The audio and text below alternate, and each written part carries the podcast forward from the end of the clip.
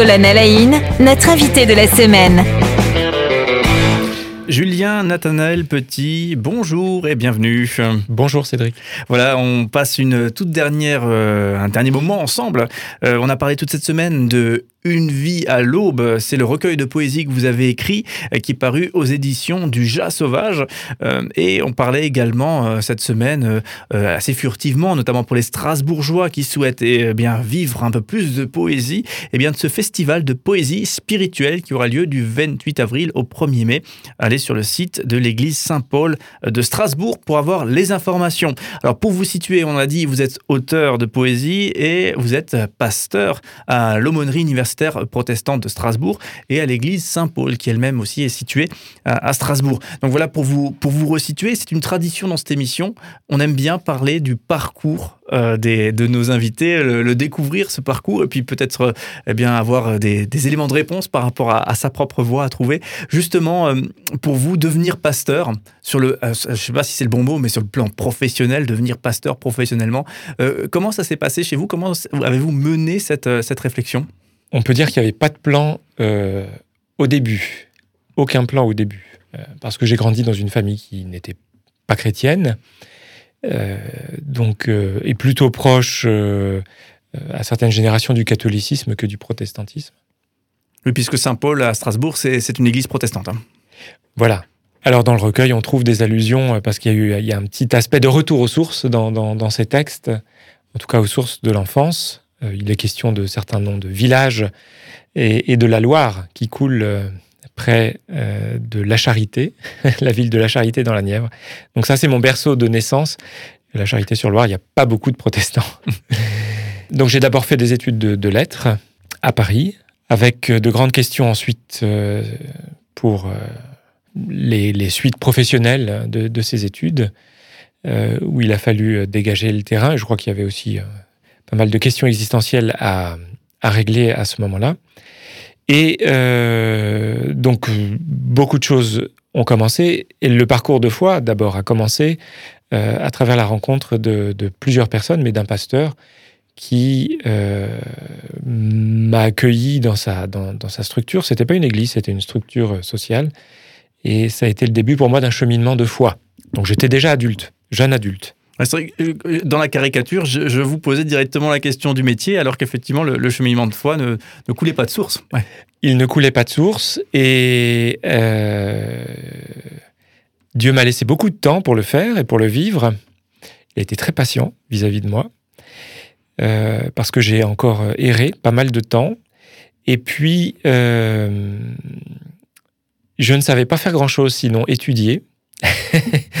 Et donc, je me suis lancé dans les études de théologie. Mais quand je m'y suis lancé, et ça, je pense que ça, ça rejoint l'expérience de pas mal d'étudiants aujourd'hui, en tout cas pour ceux que je connais, euh, je n'étais pas du tout sûr de vouloir euh, être pasteur un jour. Mais pas du tout. Je me suis même dit, surtout pas. Mais c'était le signe d'abord euh, que ma foi était pas très ferme, pas très, pas très sûre d'elle. Alors, la foi est, à la fois un, rocher sur lequel on peut s'appuyer, puis par moments, euh, c'est aussi, elle a, un peu le syndrome de la poussière. Et donc, il a fallu se donner du temps de discernement. donc, j'ai pris en gros deux ans, mais deux années différentes de, de, discernement. Une première année où je suis parti à l'étranger, où j'ai voyagé euh, au Cameroun. Alors, c'était à la fois euh, très dépaysant, beaucoup de découvertes, et, en même temps la, découverte de soi, enfin sur la question particulière de la vocation, où là j'ai entendu des premières réponses qui m'encourageaient à, y aller. Je sens que j'aurais beaucoup de parenthèses à faire, mais le Cameroun, pourquoi au Cameroun? Euh, Parce que l'occasion s'est présentée. et parce que, et parce que euh, j'avais, j'avais déjà voyagé en Afrique et que ça faisait un peu partie de ma vie et de ma, de ma vie de, jeune adulte en particulier. Voilà. Et une deuxième année euh, ici, mais alors en situation euh, pastorale, mais sans engagement. Euh, comme donc, dans nos églises, on parle de suffragance, où on est là pour aider des pasteurs en titre. et je faisais alors une année d'études en parallèle. Et cette année, je me la suis aussi donnée en me disant à la fin, Seigneur, je voudrais avoir la réponse définitive. Je m'engage ou je ne m'engage pas. Et cette année a été pleine de confirmations. Et donc, euh, j'y suis allé tout de suite après. Donc, se donner le temps. Ce serait ça le conseil à donner à la jeunesse, et vous la côtoyez, cette jeunesse, hein, dans le cadre de l'aumônerie universitaire. Euh, euh, il faut aujourd'hui, même si tout nous pousse à, vouloir aller vite, à choisir, à savoir ce qu'on va faire plus tard, c'est important de réussir à prendre le temps Oui, parce qu'on est, on est très souvent tenté de laisser certaines questions de côté euh, parce qu'elles nous embêtent. Mais si elles nous embêtent, c'est peut-être parce qu'elles sont euh, essentielles pour nous. Euh, donc se donner le temps et aussi vivre des expériences. Alors, j'imagine Et faire confiance aux rencontres. J'imagine que souvent les, proches aussi, euh, notamment lorsqu'on est jeune, ont une importance, j'ai tendance à dire, pour euh, effectivement trouver sa voie. Euh, comment ont réagi justement vos proches lorsque vous avez choisi cette, cette voie, devenir pasteur? Ça s'est confirmé? Alors il y a eu un double effet, comme on dit pour les petits bonbons à la menthe. D'abord, il y a eu mon chemin de conversion qui a beaucoup posé question, et je dois dire dont il n'était pas forcément facile de parler. Et puis après, il y a eu euh, la deuxième couche, qui était l'engagement dans le ministère pastoral. Mais à ce moment-là, euh, les, choses étaient, euh, étaient déjà prêtes dans, et, assimilées par les proches. Mais c'est vrai que quand on sort d'un, milieu qui n'est pas chrétien, qui est loin de la foi, et je veux dire, c'est quand même la majorité de la société, il ne faut pas se raconter d'histoire. Il faut arriver à, passer par-dessus euh, les, silences. On a souvent peur que les silences, les silences s'installent entre nous et ceux qu'on aime et qui nous aiment, parce que des silences d'incompréhension. Euh, et de se dire, ben, c'est ma voix, c'est mon chemin, et donc euh, demander qu'il soit, qu'il soit accepté, en tout cas entendu. On parle souvent justement pour comprendre encore plus votre cheminement, on parle souvent des, de, nombreux, de la diversité de la famille protestante. Euh, justement, on pourrait faire la liste, mais je vous l'épargne. Euh, comment est-ce que vous, vous avez trouvé euh, votre famille protestante, si on peut dire ça comme ça, l'église dans laquelle vous, pourrez, vous seriez bien, premièrement, et vous alliez pouvoir devenir pasteur? Je l'ai trouvé en poussant une porte, ou en poussant plusieurs portes exactement. Je suis allé dans plusieurs églises euh, mais d'abord, ce qui m'a guidé, c'est que je suis allé là où je me suis senti accueilli. Donc je suis entré dans des églises euh, protestantes euh, réformées. oui, je m'y suis senti accueilli d'une certaine manière, et peut-être de manière insuffisante par d'autres aspects. Mais je suis aussi allé dans des églises de type évangélique. Aujourd'hui, je dirais pas c'était les mauvaises ou c'était pas les bonnes pour moi.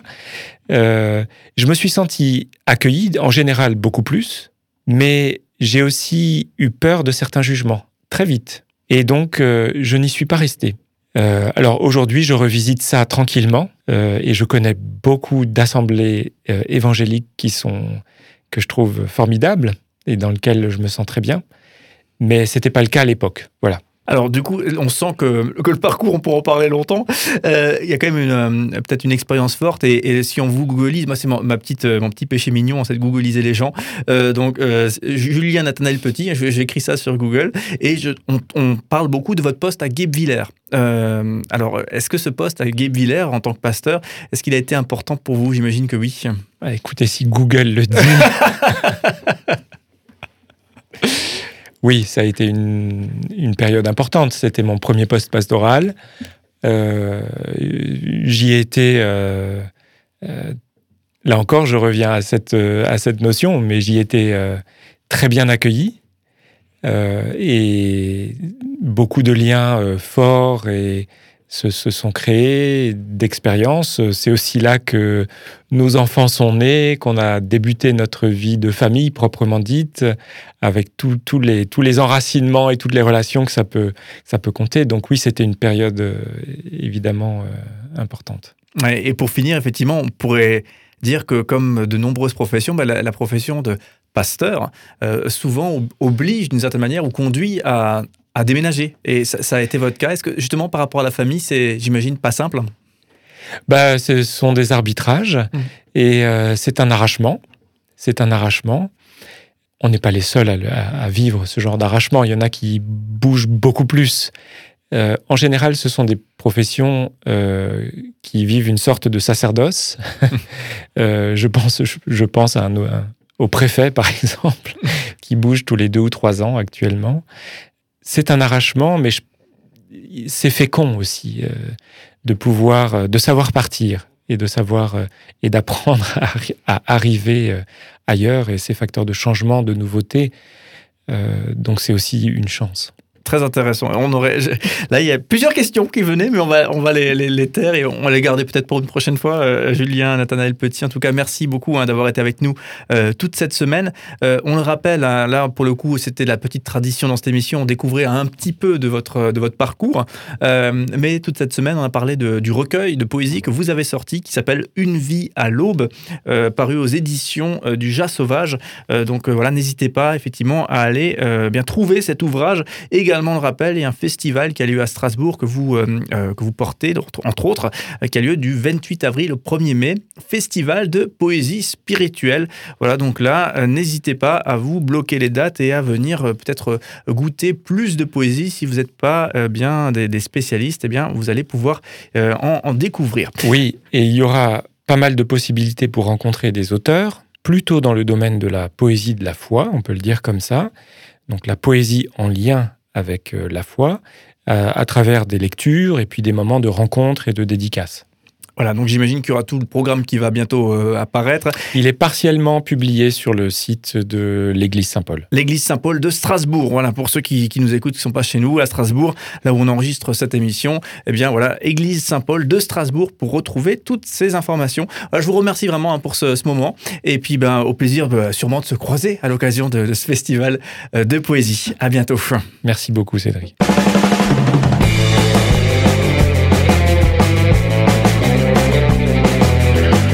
Colonel Aïn, notre invité de la semaine.